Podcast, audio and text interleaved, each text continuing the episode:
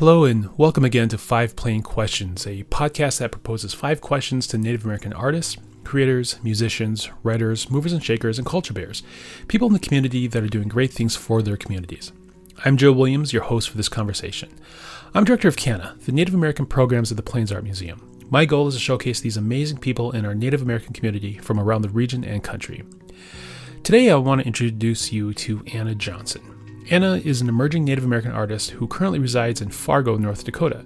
She's received her BFA from North Dakota State University and is a painter, a printmaker, and a master of mixed media. She's collaborated with the city of Fargo and has a number of her works currently on display throughout the metro. Part of what makes Anna so interesting is her completely relatable experience of both living on and off the reservation and experiencing pressures of being a young Native American in the 21st century, let alone being the pressures of an artist. So let's jump into this interview with Anna. Uh, can you tell us about your background and where you're from? So I grew up in Bismarck, North Dakota, but my family is from the Turtle Mountains in Belcourt, North Dakota. So I went to school and um, lived in Bismarck, but in the summers I would um, go live with my grandma in Belcourt and it's actually where all my family lives now, my mother included, and all my aunties and uncles. Uh, they moved back to Belcourt. Uh, yeah, my mom actually watches my brother's kids here and still lives in Belcourt too. Okay. Uh, living in Bismarck and then spending your summers uh, in Belcourt, um, did you experience a difference in in the culture of of both worlds? Is that something that was a part of your your growing up experience? So I went to um, well in Bismarck, ninety percent of the school system was white, and so um, I I think all of the natives knew each other. Okay. Um, but I feel like my um, it wasn't until I got older that I realized that I had experienced a lot of like racism or discrimination in my childhood. Um, me and my brother were talking about this just recently, actually. Things that you don't think about as kids that happen to you mm-hmm. because you're hanging out with your friends or whatever. Yeah. Um, but when you look back on it, um, it was really racist. And I think Bismarck is, um, you know, unfortunately a breeding ground for racism when it comes to um, Native Americans. There's a bad stereotype and a bad taste in everybody's mouth, and and now it's even worse with the uh, No DAPL and Standing Rock incident. They they've certainly made efforts to uh, establish that reputation. Yeah, yeah. So I didn't really see it. I mean, as I was younger, but um, definitely when I got older, um, you know, my brother had incidences where, you know, people didn't want him at their house and they made excuses to my parents about him being like a rambunctious and they didn't want him breaking anything in the house, but really it was they were really, really rich yeah. and, you know, didn't want to have their children associated with other native children. About what what grade do you sort of recall there being a difference? Um, I'd say junior high, like eighth grade, seventh, eighth grade. Okay. I think in elementary school we were all like I went to school with other native kids and it was like the same kind of community. Mm-hmm. And then, and then junior high it kind of changed. Yeah, that's that's around the age where it picked up for me as well. I think it's something that a lot of us have gone through and worth exploring at some point. Sure. So the the second question: uh, Who are your biggest influences? So, um, I think that some of my biggest influences would be my family, like my mother and my brother if we're talking artistic influences, you know, I have a laundry list of those. um, you know, like Jaune Quick-to-See Smith hmm. or uh, Mark Rothko. I really have a thing for him. I, I spent a lot of time, um, you know, color theory. looking into and and spending time understanding you know color and how it makes people feel is that is that something you picked up in college or before college? Yeah. Mm-hmm, i'd say. Okay. I was always artistic though. Every everything i did it seemed like it led up to you know where i'm at now. Okay. How have you developed your career, uh, both in, in college and then post college? Um, so I never really thought about it until um, I was in college at NDSU. I went to BSC in Bismarck, and I had actually when I was in high school, I had a professor or a, a teacher. Uh, one of the art teachers had people come in you know, and, and talk about their careers. But one of them was an artist um, named Michelle Lindblom.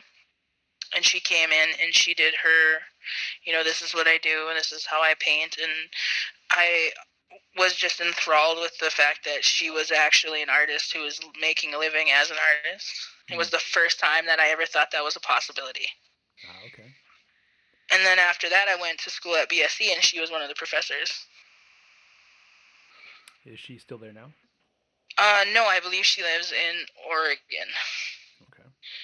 But I have I have contact with her still. Yeah, she is an abstract painter. And what what brought you to uh, NDSU? Um, I needed to get out of Bismarck. Okay. Um, and so I actually finished school at BSC, and uh, there's no four-year college in Bismarck that you know, does art of any kind. Like you can't get a BFA or anything like that. So I had to go somewhere else, and I also met my wife at, around the same time. So I moved to Fargo to go to NDSU. Okay. And actually, I started at MSUM. Okay. I did a semester there. Okay. Okay. What was the, the what was the draw to MSUM initially?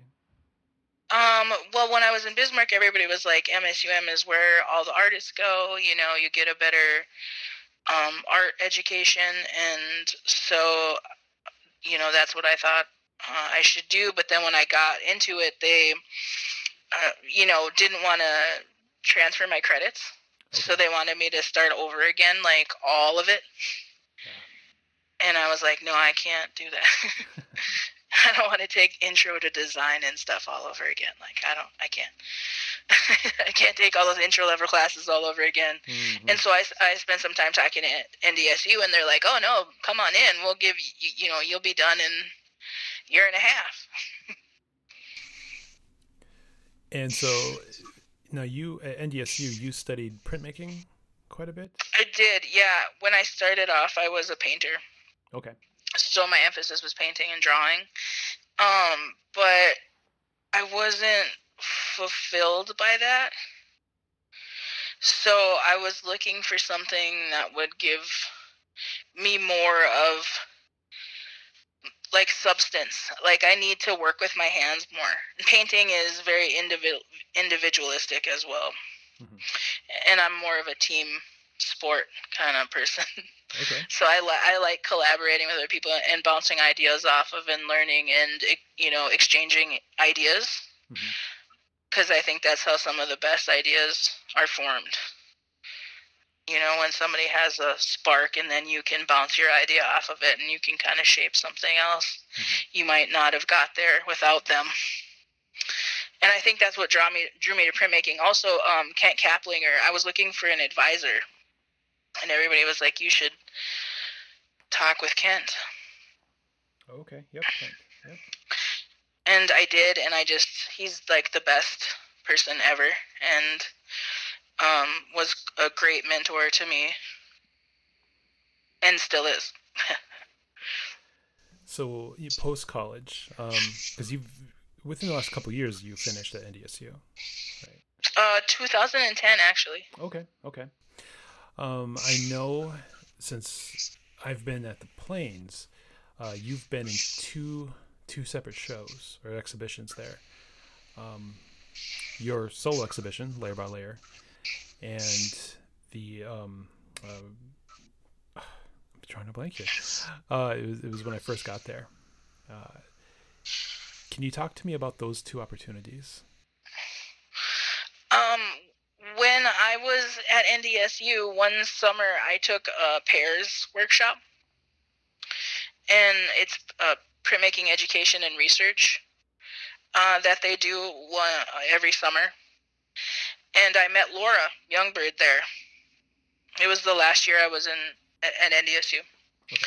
And so she always kept me in the back of her mind, or if anything ever came up, she would always send me an email or something to let me know about something going on. So when she started working with the Plains, she told me, um, you know, hey, we we're offering all these things. You can you can come and take them for free. Mm-hmm. And then I just did. I took everything I could. I was like, I'll take, I'll do all the workshops. It was like Pat Kruse was there, and I I did a workshop with Julie Buffalohead, and um, gosh, I mean, there's so many of them, I can't even name them all. And then it kind of just snowballed from there because then Laura knew me and um, she mentored me, and I, you know, we kind of had a kinship. So then I did that uh, artist in residency. Mm-hmm. And after that, things kind of just snowballed. So currently, uh, what sort of opportunities are you are you seeking now, or how do how do they find you? Um, I like. So I'm a member of the Arts Partnership. Okay. Um, they gave me a grant, uh, two of them. When I did the artist in residency with Amanda at the Hannah her studio, I did the um, Walk with Two Spirits print. And I had had that in my head for so long that I, w- I really wanted to do it. And I ended up making like something like 20 pieces of work. And at that residency, because I hadn't done anything up until then, I kind of took a break from art because I put so much into myself when I did my um, baccalaureate show that I took like a six year break. And then when I got back into it, I threw everything I had into that residency. And then Laura saw that I was building a show hmm. before I really even thought about it. And I had still had a whole show that I had from before. Okay. Uh, traditional oral stories uh, traditional Ojibwa oral stories that I had taken and made one print of and one drawing. So there was like sets for each story. Hmm. was 13 stories. And those were, uh, some of those were uh, worked into layer by layer. Yes. Yep. yep. The dormouse, the uh, when the orphan traps the sun. Oh yes. And the um, the creation story. Hmm. Yes and the wrestle the um, Indian Father of Indian Corn. I remember uh, when when your show was delivered, um, and we were doing the layout. Uh, I was I initially um, laid it out uh, following the theme of your writing, and we laid it out, and I think we're all pretty pleased with it. And then uh, someone came up there and decided that they wanted more of an aesthetic um, look and so they started moving things around. It, it sort of changed the the feel of the of the show. Uh-huh. And so um, I think we may have sacrificed continuity with the storytelling, uh, with with I think the aesthetic um, placing of some of the pieces. Uh, you know, it's it's you know with collaborative collaborative efforts, you know, you you have to make compromises, I suppose. But uh, I, I picked up right away the the stories within your work. You, you know, obviously, I was reading your statements and uh, going through those stories, and it was pretty fascinating. Uh, yeah, I think that um, traditional oral stories are if if we don't keep them alive and keep passing them on to the next generation, how will they know? Mm-hmm, mm-hmm. And so I wanted something concrete, and ultimately, it um, for me a big thing I, I want to do is to make a book. Okay. You know, like the creation story, or um, you know, some of the the traditional stories. Mm-hmm. Some of them are very gory, though, so you have to really find. if I'm going to make a kids book, it'll have to be a little more tame. Okay. yeah. Like the creation story. Yeah.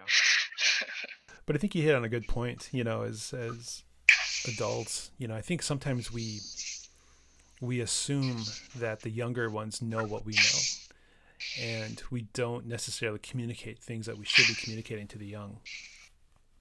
And I think it's just a reminder uh, that when we come across these these realizations, that we have to practice. Uh, I think in a way, you know, storytelling, but uh, being able to communicate with the young, you know, to listen to them to see what they know, what they don't know, and to try to, I guess, bear our responsibility, you know, to, to tell, to teach and guide them. Yeah, I agree. I have um, very young nieces that are five and 3 mm-hmm. and three months old. So hmm. I feel that yeah. responsibility and especially as an artist, you know, I think the the beauty of our art is that we are, in a sense, culture bearers. You know, we we can tell our stories and we can tell our our, our history through our artwork. Yeah, so, I agree. So maybe in in that spirit, it sort of leads to our, our fifth and last question: is is what what would you want to say to the eighteen year old that's looking to start to jump into this this career or who wants to be an artist? Um, I would say to stick with it because it's definitely a challenge.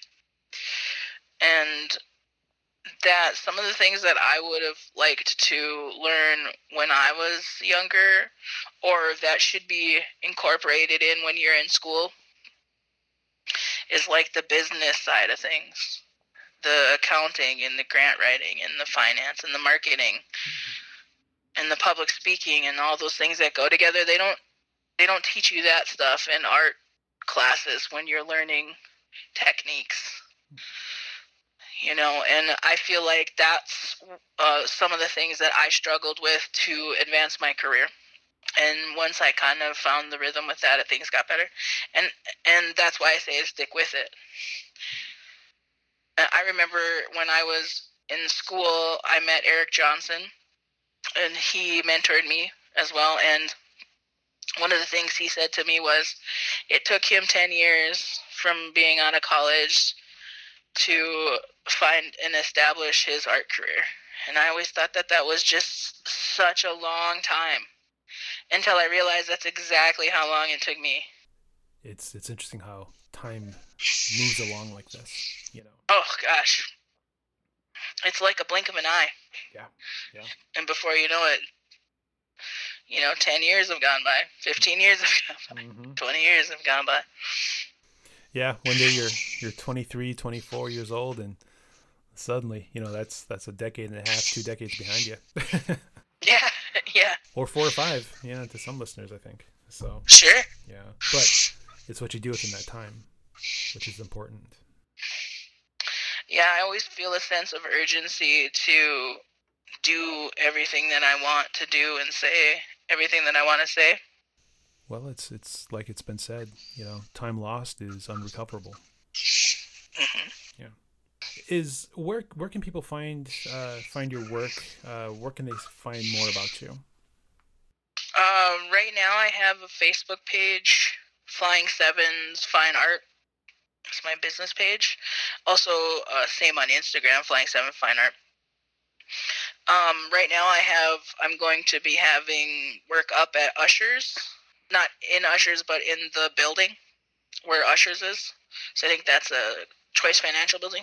And that's in Fargo. In Moorhead, on the Moorhead side. In Moorhead, okay, okay. Yep. So I'm gonna be having some work up there, going up this uh, real soon here. And what are the dates of those? Um, it should be up within the next two weeks, and it'll be up for three months. Okay. Okay. So yeah, for for those listening, um, if you're in Moorhead this summer, you got to stop by the Usher Building. I'm trying to draw where that that's that's right across the bridge. Is that right? Yeah, it's um Eighth and Main. Eighth and Main. Yep, right across from Dairy Queen, actually. So you can't miss it. Good, good. You can go view your work and then afterwards get a nice cool ice cream after. Uh, yeah. Oh, and also the utility boxes and the benches will always be downtown. You, um, look for my name on those, and um, they'll be up for a while. Yes, and, and those. So what you're talking about, those utility benches, um, or those utility boxes and those benches, that was a um, that was a project through the Fargo uh, Arts Culture and Commission, mm-hmm. and that was uh, the first time we crossed paths, I believe. Uh, yeah, the very first one. Yeah, the very first box because I have three of them now, which I still can't even believe. Mm. And mm. and a bench. I have three boxes, utility boxes, and a bench. Yep. Yep. So it's pretty great. Uh, walk, uh, walk with Two Spirits is in front of Renaissance Hall on NP. Okay. Um, the album cover from one of my brother's albums for the Human Element, uh, Forward Motion, is on the corner by Side Street, so Fourth and like Fourth. And there's a Dreamcatcher that's on the corner of Broadway and Fourth, across the street from Spicy Pie. That's right. That's right. Yeah. Oh, the bench uh, is the creation story, and it is in front of Halberstadt's. Yes across from the Hodo. So yes. So if you're in Fargo and Moorhead this summer, there's plenty to see. Uh, mm-hmm. You know, but yeah, Anna, thank you. Yeah, thanks, Joe. It was great. I uh, enjoyed it. Oh, that's great. It's great having you. It's great chatting with you. Yeah. Okay, we'll talk later. Okay, sounds good, Joe. Yep. Bye. Bye. And that does it for this episode of Five Plain Questions. I want to thank Anna Johnson again for her time and sharing her story with us. More importantly, I want to thank you for joining us and spending your time listening to what I feel is a very important story and perspective from our community. Please join us next week as we speak with another incredible person. I'm Joe Williams. You can find me on CANA, that's C A N A A, Creativity Among Native American Artists on Facebook, or at the plainsart.org website. There you can see our programming, our past videos, and these podcasts. You can also find us on SoundCloud, iTunes, Spotify, and soon to be other podcast platforms. If you have any suggestions for someone I can interview, uh, please find me on Facebook and message me. I'd really like to hear from you, and I'd really like to be able to, to speak with other individuals. All right, take care, and we will see you next week. Thanks.